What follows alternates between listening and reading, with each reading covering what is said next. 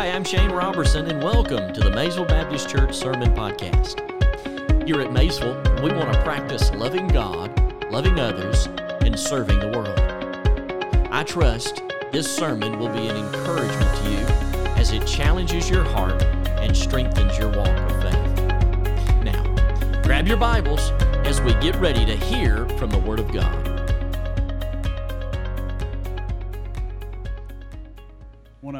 Take the next few moments and open up the altar. Um, instead of doing a, a, typical special music song, I really believe that the Lord is asking us to examine our hearts.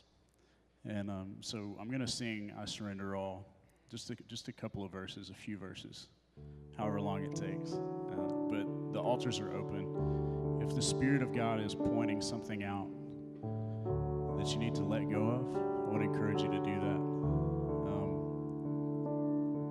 it's a lot more difficult to hear His word and receive it and let it change us when we're holding on to things.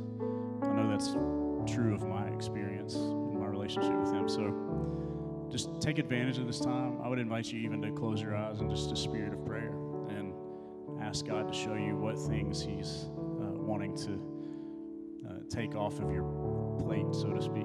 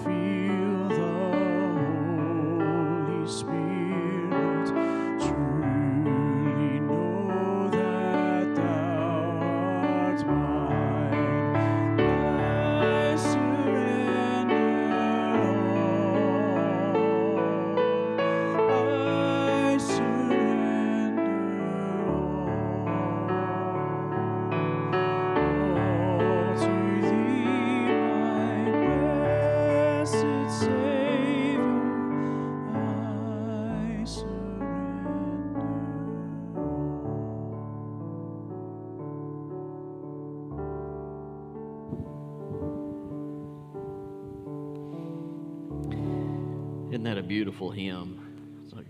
Thank God for that. And that's the key, really the key to commitment, is surrendering to the Lord and Savior Jesus Christ. And that's exactly what we're going to see today. If you have your Bibles, let me encourage you to find Acts chapter number 9. Acts chapter 9, beginning in verse number 10.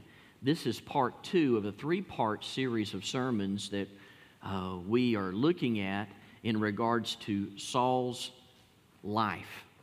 Uh, we have been reintroduced to this man named Saul, And the whole purpose for this, the whole purpose for looking at this, is because we, as born again children of God, we want to live our lives with biblical clarity.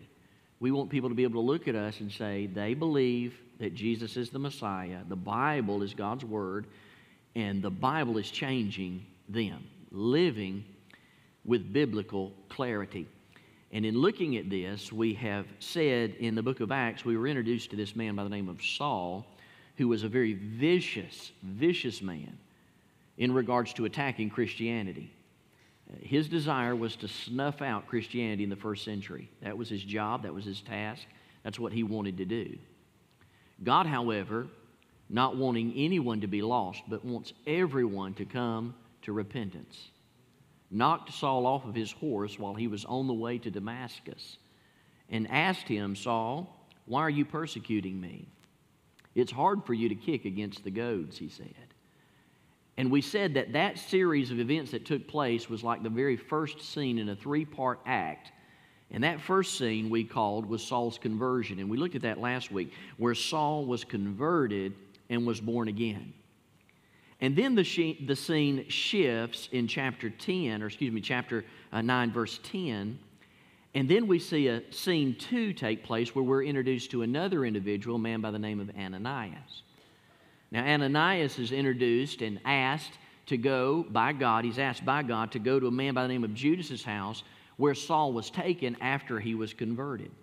Now, remember, Saul at his conversion, when he trusted Christ as his personal Savior and Lord, he was blinded. He's been blind now for three days. Not only is he blinded and been blind for three days, he's also not eating anything and he's praying. God showed up in a vision to Saul and told Saul in a vision that there would be a man by the name of Ananias that would come and lay his hands on him and give him his sight back and fill him up with the Holy Spirit. This is that scene today. And in this scene, we see the overarching topic of commitment. Now, let me say this. We, as uh, Southerners, especially Northeast Georgianers, we know a thing or two about commitment. I mean, you just take uh, our love for college football. Can I get a witness right there? Yeah, we're committed to the team. We got any committed Bulldog fans out there today? It's all right. I know you are. Uh, you, you, know that your pastor's uh, he, he's committed. He's committed to the University of Alabama. That there's some that are committed to Georgia Tech, and there are others that are committed to Tennessee. Bless their hearts today. But the bottom line is simply this: we know a thing or two about commitment. We're committed, win or lose, good and bad times. We're committed. And those that aren't committed, we call them fair weather fans. They're just for whoever's winning. They're just fair weather they're not really committed. Because if you're really committed, then you're going to pull for your team even when they, when they go uh, 0 and 10. I mean, you're going to just, you're going for it. You're, you're with them 100% all the way. You're surrendered to following that team. The same is true in regards to Jesus Christ, all the more.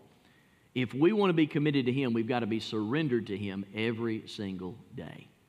Notice what the Bible says beginning in verse number 10. Now there was a certain disciple at Damascus named Ananias, and to him the Lord said in a vision, Ananias? And he said, Here I am, Lord. And the Lord said to him, Arise and go to the street called Straight, and inquire at the house of Judas for one called Saul of Tarsus. For behold, he's praying, and in a vision, he's seen a man named Ananias coming in and putting his hands on him so that he might receive his sight. Then Ananias answered, Lord, I've heard from many about this man, how much harm he has done to your saints in Jerusalem. And here he has authority from the chief priest to bind all who call on your name. Let me say something parenthetically, if I could. Remember, the whole purpose of Saul going to Damascus is he has received arrest warrants to go into Damascus and to capture and torture and persecute and imprison and even kill born again children of God. So you see Ananias' hesitation here. He, he's saying, the chief number one enemy, God, is in Damascus. I don't think he really got saved. He killed Stephen. He has persecuted many believers. I just don't know if this is the right, the right guy you got here, Lord. But the Lord said to him in verse number 15, Go, because he is a chosen vessel of mine to bear my name before Gentiles, kings, and the children of Israel.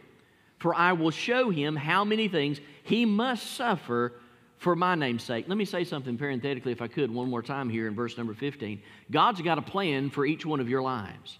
For everyone here, God's got a plan for your life.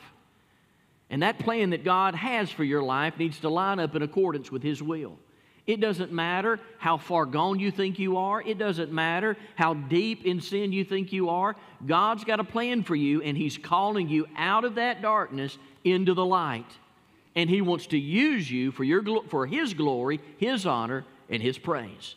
Verse 17 the Bible says, And Ananias went his way and entered the house, and laying his hands on him, said, Brother Saul, the Lord Jesus, who appeared to you on the road as you came, has sent me that you may receive your sight and be filled with the Holy Spirit.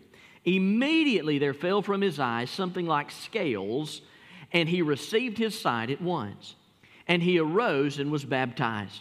So when he had received food, he was strengthened. Then Saul spent some days with the disciples at Damascus, and immediately he preached the Christ in the synagogues that he is the Son of God. May the Lord add a blessing to the reading of his word. When you read this passage of Scripture, there is no doubt commitment is written all over it. And in this commitment, we see the commitment of two born again children of God. One, brand new Christian that was just born again. And the other, a commitment of a man who obviously loves God, one that was called a disciple, one that was commissioned and given a task by God to do something that Peter and John and the rest of the apostles did not have the opportunity to do. To go and to see a man saved in such a way that it has never been done before in that way. And for this man to put his hands on the chief enemy, number one, that he might receive his sight, so that he can be a light to the Gentiles, that he might see kings come to know Jesus Christ, and that he might see Israel come to know Christ as Savior. We find here a man by the name of Ananias who is so committed by God, even when he doesn't feel like it, does something for the Lord Jesus Christ in the act of obedience. Let me show you two things about this passage of Scripture that teaches us about commitment. What does it take to be committed to Jesus Christ. There are two things we notice in this passage of Scripture, in this narrative, in this scene, if you would. Number one, the first one is this commitment takes courage. Commitment takes courage. In verses 10 through 16, we see the courage that Ananias and Saul had to have. Ananias had to have great courage to go see chief enemy number one who has heard from others and by God that he truly has been saved. You sense and see in the voice of Ananias some doubt.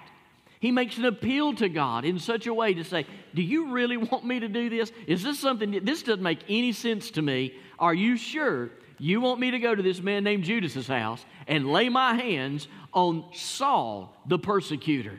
And God says, Go. I want you to go. Commitment takes courage. And then I want you to think about the courage that Saul must have had for the Lord and Savior Jesus Christ. After his conversion, now here he is in a house by the name of this house that belongs to a man by the name of Judas.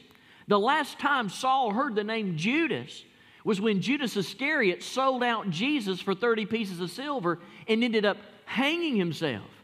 When we think about that and we think about how that particular thing went down, Saul clearly understood in regards to why Judas put himself on that noose and killed himself that day. Judas had come to the same conclusion that uh, Saul had come to, and that is Jesus Christ is God. And Judas killed himself because he turned over the Son of God.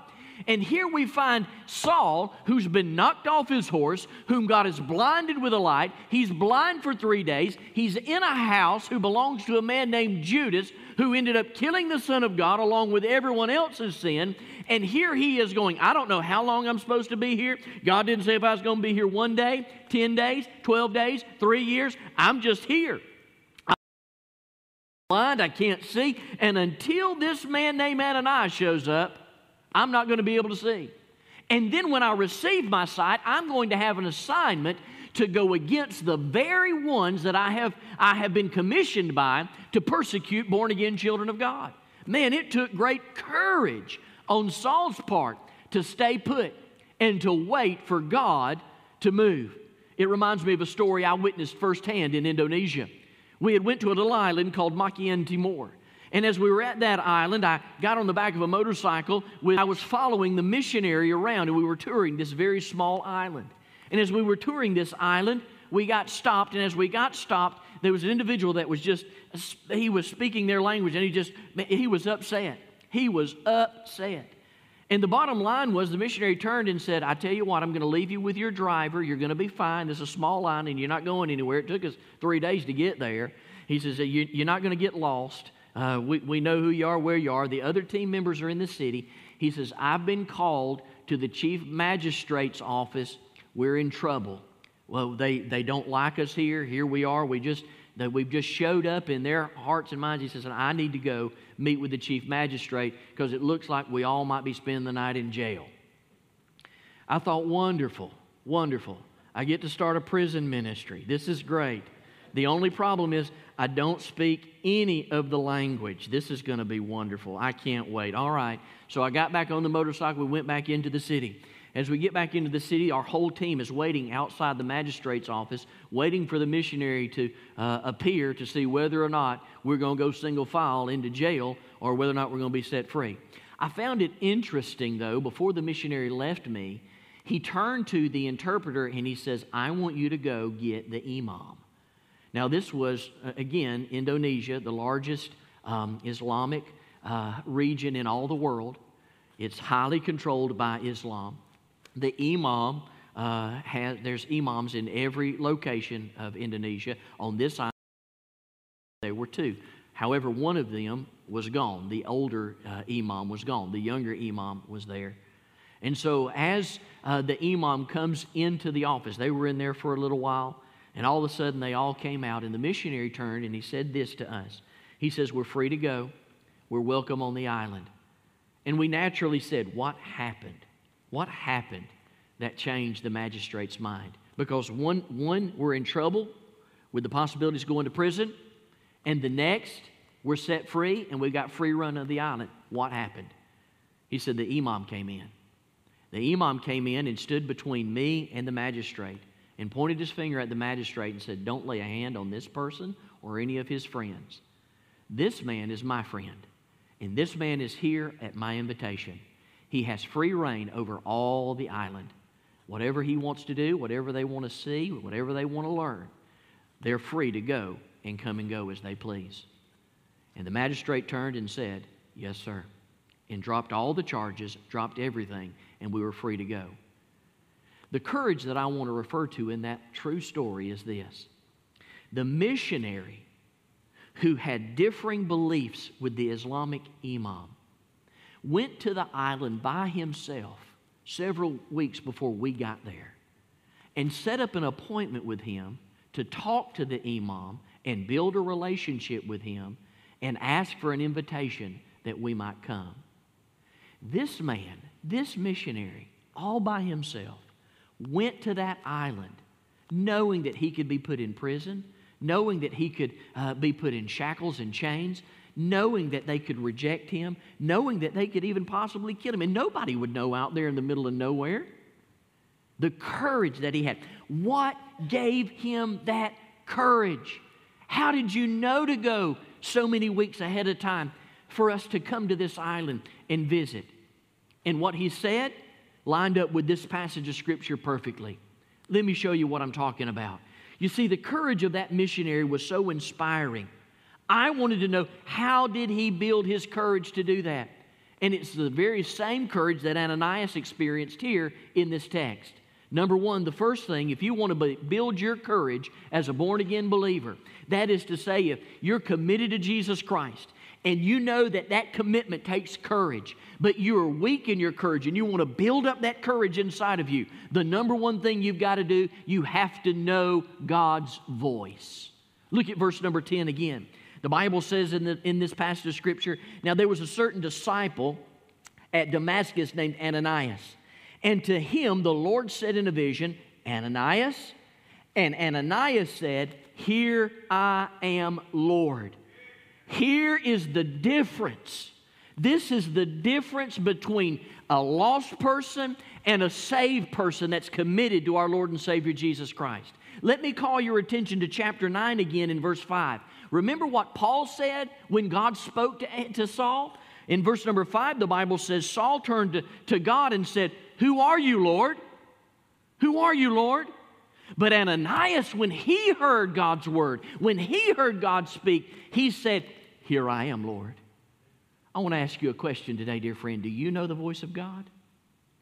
And when God speaks to you very plainly, do you say, Here I am, Lord?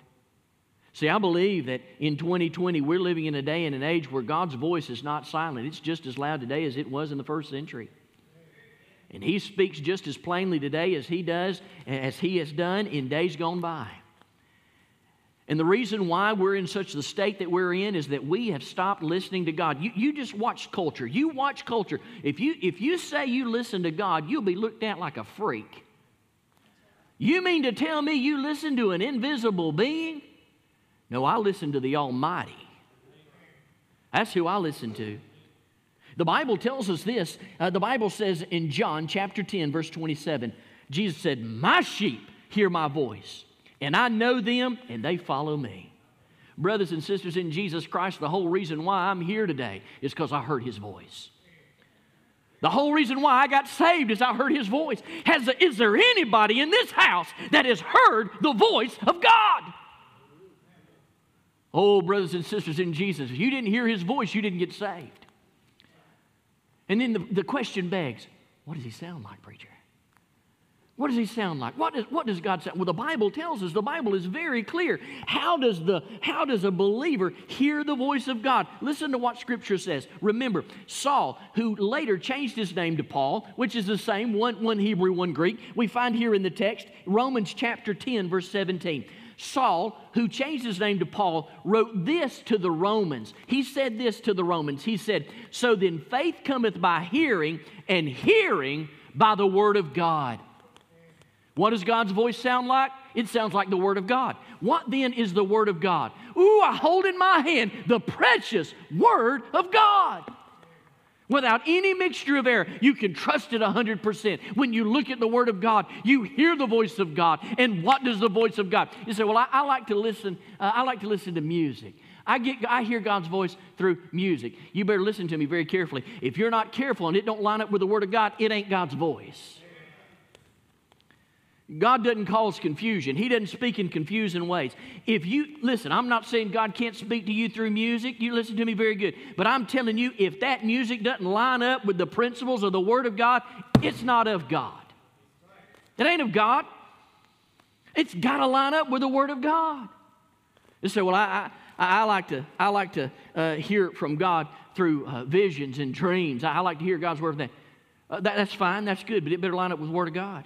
It may just be that bad taco you had at Taco Bell. You see, God's not a God of confusion. Do you believe in dreams and visions, preacher? I do, man. There are people all over the Middle East who do not have a copy of the Word of God, who are not privileged to have the Scriptures in front of them. And there's reports coming from Southern Baptist missionaries that are saying that these Islamic individuals are seeing dreams of Jesus, the Son of God, coming and saying that He is the resurrection and the life. And they're seeking out Baptist missionaries, asking them, and missionaries, independent missionaries, and saying, What is this all about? And they're giving their heart uh, to Jesus Christ. There's a book out there, it's been written for several years now. It's called uh, Fresh Wind in the House of Islam, speaking to the fact that these dreams and visions that's occurring over in the Middle East, over in these highly populated Islamic nations where the Word of God is squelched and there's no copy of the Scriptures, that they're having these dreams and visions of coming to Jesus Christ, just like it says uh, there in Scripture in the end times. But I'm here to tell you, we as born again child of, children of God in the West, we we are privileged to have not only one copy of the Word of God, but we have copies all over the place. And the problem is, we don't read it. We don't read it. The Bible says in John chapter 8, verse 47, the scripture says this He that is of God heareth God's words. Ye therefore hear them not because you're not of God. You know, the reason why you don't hear God's voice is because it's probably because you're not of God. Uh, one of the challenges that we exist today is in regards to reading. People hate to read. But the bottom line is simply this when you get born again, when you truly give your heart to Jesus, when you surrender to Him, you want to hear the Master's voice. And when the Master speaks, you want to see what, hear what the Master says. And not only do you want to know His voice and hear His voice and do know His voice, number two, the second thing you see here in this text is you obey His direction. If you want to build courage in your, with your commitment to Jesus Christ, not only do you have to be knowing His voice, but you've also got to obey His direction. Let's look at verse number 11, if you would. The Bible says this. So the Lord said to Ananias, Arise and go. Man, I think it is fascinating to me. It is so fascinating. Every time God moves in an individual, He does not call them just to sit and soak. He calls them to arise and go. That's exactly what He called uh, Saul to do on the road to Damascus. Look up, if you would, at verse number six. In verse 6, the Bible says, So he, being Saul, trembling and astonished, said, Lord, what do you want me to do? There's his conversion. He recognized Jesus Christ as God and says, God, what do you want me to do? I know that you are the Messiah. And the Messiah said to him, Arise and go. But look at the specific nature of his going. He says, Go to the city, and I will, and you will be told what you must do. He says, I want you to go into that city and I want you to find Judas's house, go into Judas's house, stay there and wait. You're blind, he's not eating anything. It's 3 days now, but here's what I find fascinating. He is obeying God's direction. Brothers and sisters, when it comes to obeying God's direction, we see two beautiful illustrations here. The first one is arise and go. God has called you not to sit and soak. He's called you to arise and go. While you are going, the Bible says in the Great Commission in Matthew chapter 28, you are to be making disciples while you're going to the grocery store, while you're going to the car wash, while you're going to Walmart. Everywhere you go, while you're going to work, while you're at work, while you're working, you ought to be showing the love of Jesus Christ and living it out with your lifestyle and also using your language. But here's what I find fascinating about this uh, arise and go. When you arise and go, after you get there, sometimes God says, stay and wait. Arise and go, and then when you get there, stay and wait. Now, that's vastly different than sitting and soaking born again children of God, uh, they get saved and they just like to come and sit and soak and they get all this knowledge, but they do not appropriate it in their lives. And by not appropriating it in their lives, they, they got all this knowledge, but they have no spiritual victory. And they wonder why they do not have the abundant life. Because you're not appropriating the Word of God. So if the scripture says, arise and go, and if I'm going to build my commitment to Jesus Christ and I'm going to build my courage in that commitment, then I'm going to hear his voice and then I'm going to obey his direction. I'm going to arise and go. And then when I get there, sometimes God says, stay and wait. Look at verse number 12 again. The Bible tells us here in the scriptures, and in a vision, in a vision, the Bible says, he, being Saul, has seen a man named Ananias coming in and putting his hands on him so that he might receive his sight. Saul's not going anywhere. Now, you got to remember who Saul is. Saul's a chief persecutor. He just got saved. He's used to going. He's the one that took the initiative to go get the arrest warrants to go to Damascus to get these Christians under his control. And now he has been knocked off his horse. He has conf- confessed that the very one that Stephen was talking about is truly the Messiah, to which he witnessed with his own eyes the stoning, and he approved of the stoning of Stephen, the death of Stephen, the persecution, and the martyrdom of Stephen. Now Saul has got to be patient because he is no longer in control of his life. He has surrendered his life to Jesus Christ. And in that surrender, God has told him, Arise and go, and then when you get there, stay and wait. And Saul didn't know how long he's got to stay and wait. That, that's the amazing thing about God and what God does. His ways are not our ways. And a lot of times we think we failed God because we know that God said, Arise and go. And we arose and went. and we didn't see anything happen, and we give up and we quit just before God works. So, what do you mean? Man, I heard a beautiful story uh, that occurred back in 1912. It was about a medical missionary by the name of Dr. William Leslie. Dr. William Leslie went to live uh, as a minister to the tribal people in the remote corner of the Democratic Republic of Congo. He surrendered it all. God said, Arise and go, and he says, I'm going, Lord. And he got over there to the Democratic Republic of Congo and he stayed there for 17 years. And in that 17 year period, not one person came to Christ. In that 17 year period, he did not see one convert. Not one move, not one church plant, not one church start. He didn't start any churches. And, and he thought, he said, I have failed. So he packed up all of his stuff and he came back to the U.S. And as he got back, as he got back to his, to his home, he uh, retired. Nine years later, he died. And he died feeling like he had failed to make an impact for Jesus Christ. But in 2010, a team led by Eric Ramsey and Tom Cox, who are world missionaries, they made a shocking discovery. They went to the location where Dr. William Leslie was located. And when they got there, they found a network of reproducing churches hidden like diamonds in the jungle. What Dr. Leslie did not know was that after he'd left, those individuals began to ponder the thoughts of eternity. And one by one, they gave their heart to Christ and remembered the teaching of Dr. William Leslie. And when it was all said and done, many churches were started. The challenge in Dr. Leslie's heart was he failed to wait on the Lord. Brothers and sisters in Jesus Christ, you may not know why you're where you are today. You may be struggling with the fact that God said, Arise and go, and you went, you got up and went. And now you're like, I don't see the Lord doing anything. I don't see the Lord working in my life. I don't understand. Maybe you're like Saul. And it's time for you to stay and wait. That's very different than sitting and soaking. Sitting and soaking is knowing that God's got a plan for your life and God's moving in your life and God wants you to exercise the gifts and talents that He's given you and you refuse to do it.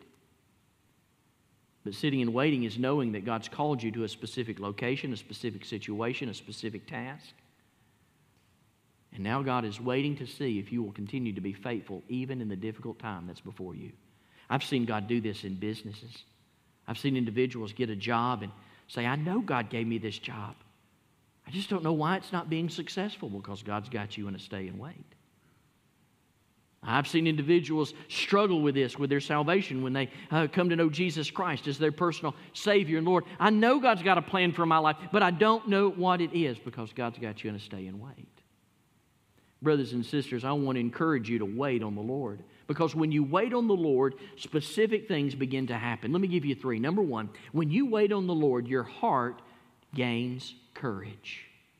Your heart gains courage. Psalms chapter 27, verse 14, David said this Wait for the Lord, be strong, and let your heart take courage. Yes, wait for the Lord. A lot of times we uh, are waiting, but we're not waiting for the Lord to move. We're just waiting and being impatient. Wait for the Lord. The Lord is trying to teach you something in the season that you're in. Let your heart get courage as you're waiting on the Lord. Number two, your strength is renewed. Isaiah chapter 20, verse 31 says this Those who wait on the Lord will renew their strength.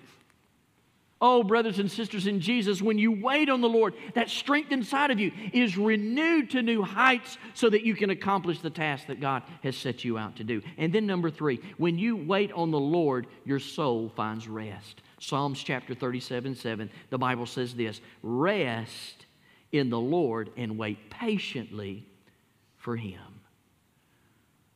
We are such an impatient people. We're living in a day where we just go, go, go, go, go, go, go, go, go, go, go. We fill up every single moment of every single minute. And when the Lord tells us to arise and go, and then He says, stay and wait, and He gets us in a position to listen to His word and to hear what He has to say, a lot of times we become impatient, just like Dr. Leslie.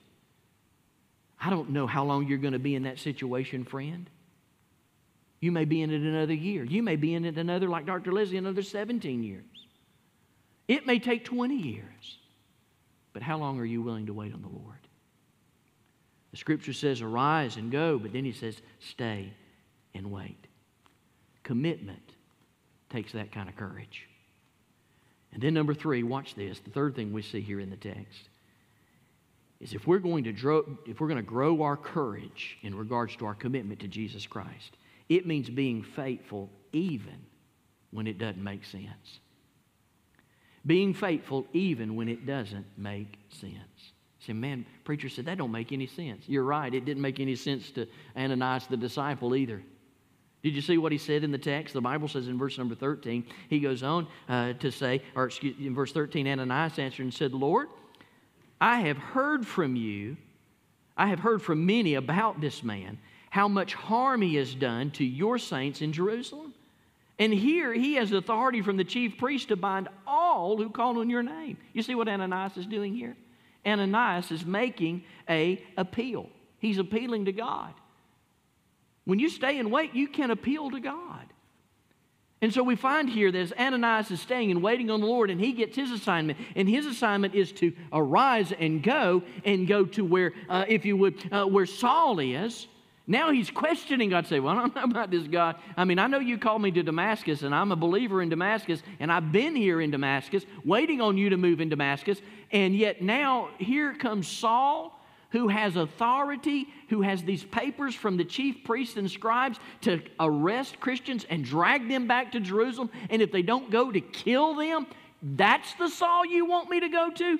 I've heard he's a dangerous man. Are you sure you want me to do this, God? You can appeal to God when you're staying and waiting. And sometimes God, when you're following after Him, will give you an answer, He'll give you an explanation. Look at what the Bible says in verse 15. He gave an explanation. But you notice the explanation only came after the command go. See, God is looking for obedience without an explanation. But God, in His great sovereignty and in His great love, saw fit through Ananias because of his discipleship, because of his love for the Lord, because of his commitment that he had, and because of the courage that he's building in his life to know God's voice, to obey God's direction, even when it doesn't make sense. He's going to do it. And so God says, Go. But here's the reason why I want you to go. Because, he says, look at what the scripture says, the word for in, that, in the Greek is because, because he is a chosen vessel of mine. He's mine. To bear my name before the Gentiles, kings, and the children of Israel.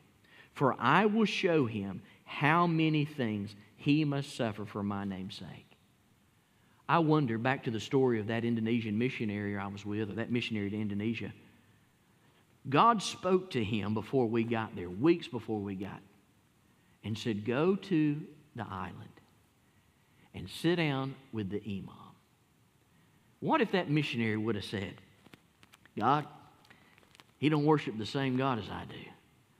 Uh, he, he does not believe the same thing I do. In fact, we're on two top, totally opposite ends of the spectrum. How in the why would you want me to do that? What if that missionary had said that? If we'd have just showed up on that island, that missionary did not have that meeting with that imam, I could be serving today in Indonesia as a missionary in that prison. Why did he do that? Because he heard God's voice. He obeyed God's direction, even if it didn't make sense. Brothers and sisters in Jesus Christ, I promise you, God is not going to tell you to do something that's contrary to His Word. And the desire of God's heart is that the nations would come to Him. And in order for us to accomplish the task of the Great Commission, It's going to take born again children of God that has great courage in their commitment to the Lord. To be willing to put themselves out there and to share a good word about Jesus Christ. More than just living it before them, using our language to talk to them about Jesus. We see that commitment takes courage. But there's a second thing we see about commitment here. Let me show it to you very quickly as my time is getting away. The second thing we see in verse 17 through 20 is that commitment also takes action. Commitment takes action. Brothers and sisters, you can be courageous all day long and talk about your courageousness. But until you put them, some action to it, it's all talk and no show. Brothers and sisters, we see that this commitment that Ananias had, this commitment that Saul had, this commitment was one of which that take that had to take some action. Some action had to be taken. What was the action that was taken? Look at what the Bible says in verse number 17. The Bible says, And Ananias went his way and entered the house, and laying his hands on him, said, Brother Saul. He didn't call him the enemy. He hadn't, hey, he hadn't heard his testimony yet. He took God at his word. Dennis, here we find an illustration where a missionary heard from God and said, I believe you, God. You say he's saved, I believe he's saved. Brother Saul. He goes on to tell us in the text, he says, The Lord Jesus, who appeared to you on the road as you came, has sent me that you may receive your sight and be filled with the Holy Spirit.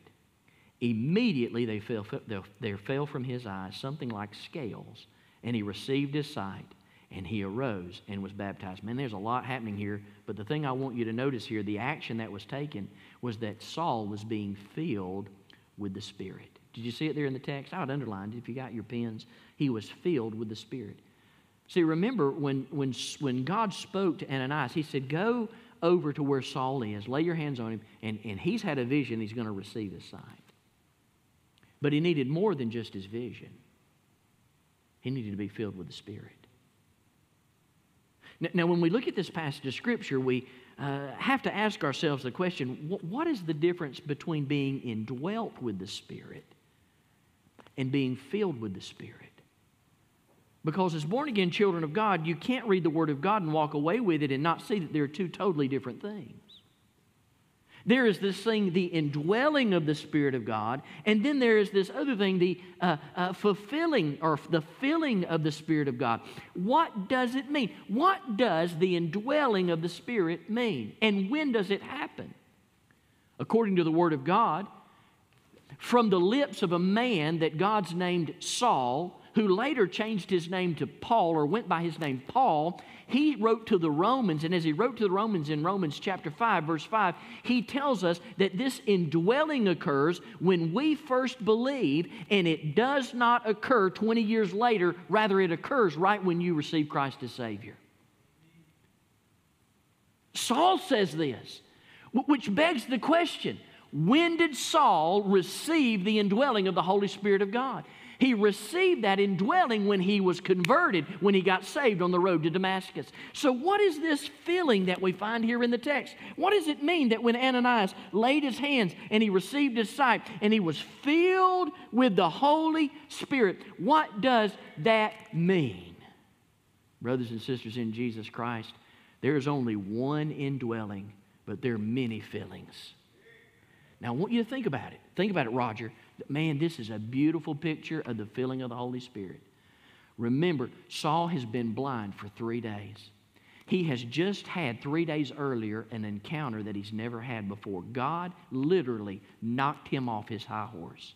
He received Jesus Christ as his personal Savior and Lord to the point where after it was all over, he opened his eyes and he was blind. He could not see the people he was traveling with. The people that he was traveling with heard what was going on, but they didn't see anything. Now Saul can't even see them. And Saul says, I've got to go to a man by the name of Judas's house in Damascus. Take me there, please. And they led him. Here's a man that was a leader. Now he's having to be led by the ones that are traveling with him. The servants are taking him, if you would, to Judas's house. He doesn't know how long he's got to stay there. God said, I want you to go there. I'll tell you when I'm ready for you. Isn't that just like God? He doesn't know if he's going to be there one day. He doesn't know if he's going to be there 10 days. He doesn't eat anything. He's praying. There is no doubt he is weak, sad, depressed, and by day three, he is probably questioning whether or not what he experienced is true. I don't even know what had happened to me. I, here I am. I am in this house. This is the house of Judas. The last person that was named Judas that I remember betrayed Jesus Christ for 30 pieces of silver, and he went out and hung himself. And I just had an experience three days earlier that God spoke and said, I am Jesus. I confessed him as Jesus and said, What do you want me to do? And here I am in a house of a man that is named Judas, waiting on another man by the name of Ananias to put his hands on me. And one day passes, nothing. Two days pass, nothing. Three days passed. And I don't know how long into that third day, but I'm telling you, it must have been a state of discouragement and despair and distress and even questioning whether or not what had happened to him was real. Have you ever been in a situation like that? And then all of a sudden, there's a knock at the door.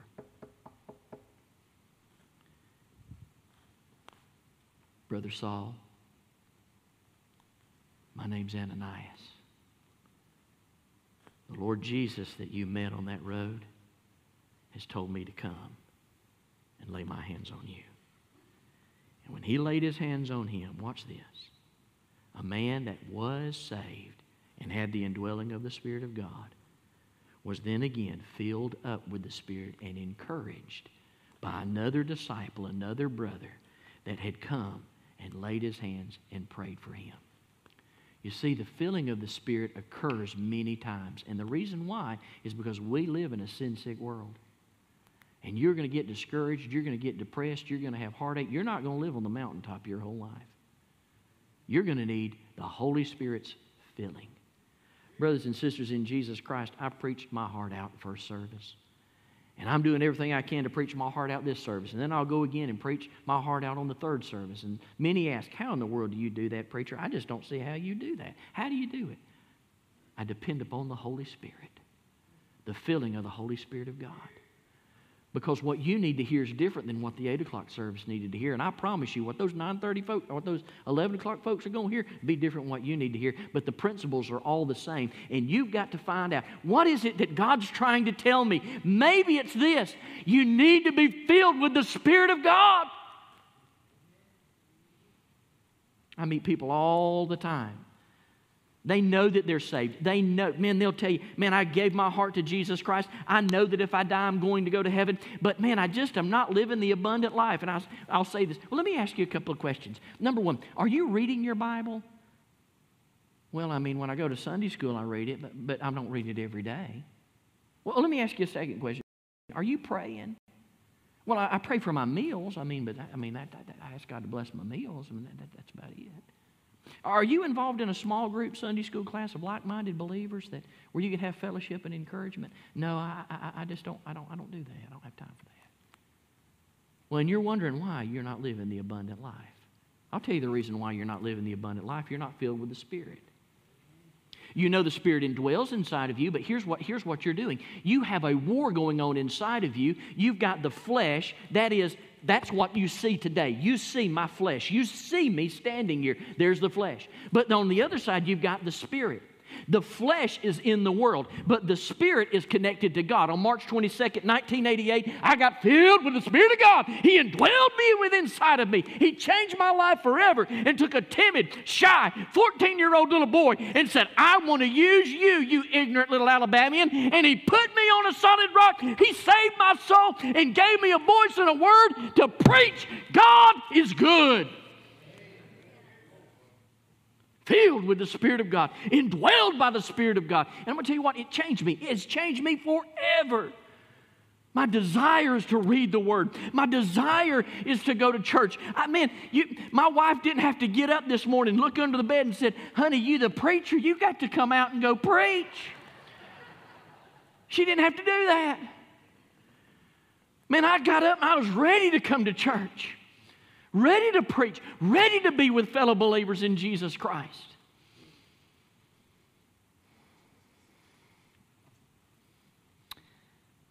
Sometimes, because we live in this sin sick world,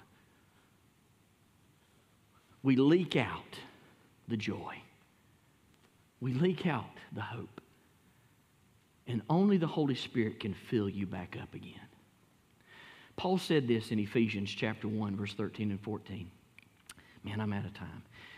He says this. He says, In him you also trusted after you heard the word of truth, the gospel of your salvation in whom also, having believed, you were sealed with the Holy Spirit of promise, who is the guarantee of our inheritance until the redemption of the purchased possession to the praise of his glory. When Paul says, when you got saved, you were sealed with the indwelling of the Holy Spirit of God. Now, it's your responsibility to go to the gas station of faith and fill up every time it goes to E. Number two, not only does the commitment take action in being filled with the Spirit, it also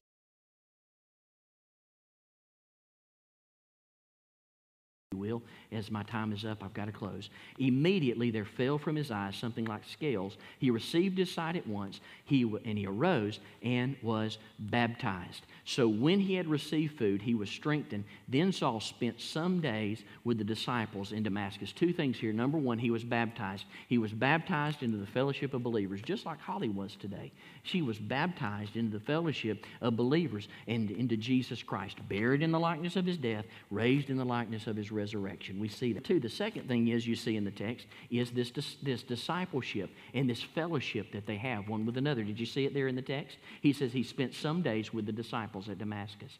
You have to have fellowship with others. One of the action points, if you're going to be committed to Jesus Christ, then coming to church is not enough. You need to be with other believers. And then, number three, here's the last thing being fearless in speaking the gospel being fearless in speaking the gospel. Look at verse number 20. The scripture says, immediately, immediately Saul preached the Christ in the synagogues that he is the Son of God. Did you see where his courage came from? The courage that he had. He was committed to Jesus Christ. He obeyed God by hearing his voice. He obeyed his direction, went to Judas' house. He was, he was being faithful even when it did not make sense to him. And then we find that it took action, that after God did what he said he was going to do, moved upon his life, he told him to take action. And the action that he took was he was filled with the Holy Spirit, he was in fellowship with other saints, and he was fearless in speaking the gospel. He did not go out on the front steps of Judas's house and say, All right, y'all gather around, let me share the gospel. No, he went straight to the synagogue. Remember, back in Jerusalem, that, that's where he went to the high priest to get the arrest warrants. Now he's going into the synagogue where he's supposed to be arresting and belligerent Christians that have trusted Christ, and he's saying, I was wrong. Jesus is the Messiah. I'm not here to arrest you. I'm here to let Jesus arrest you. And if you'll get arrested by our Lord and Savior Jesus Christ, you can be set free from the bondage of sin and death and hell and the grave. And that message has been proclaimed ever since the day he got his sight and he walked out and preached the gospel of Jesus Christ. Brothers and sisters, I want to ask you this question. In regards to the commitment that you have to Jesus Christ, are you so committed to Jesus that you are strengthening your courage and it's moving you to action? If so, what is it that God's calling you to do? Brothers and sisters, we're going to blink our eyes and this year will be over. Thank God. Can I get a witness right there?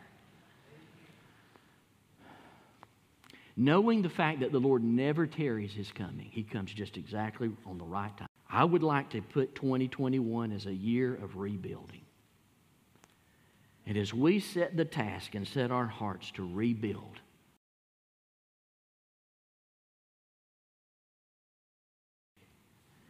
We're going to need people to help us with our children. We're going to need people to help us with our babies. We're going to need people to help us in small groups, on campus and off campus.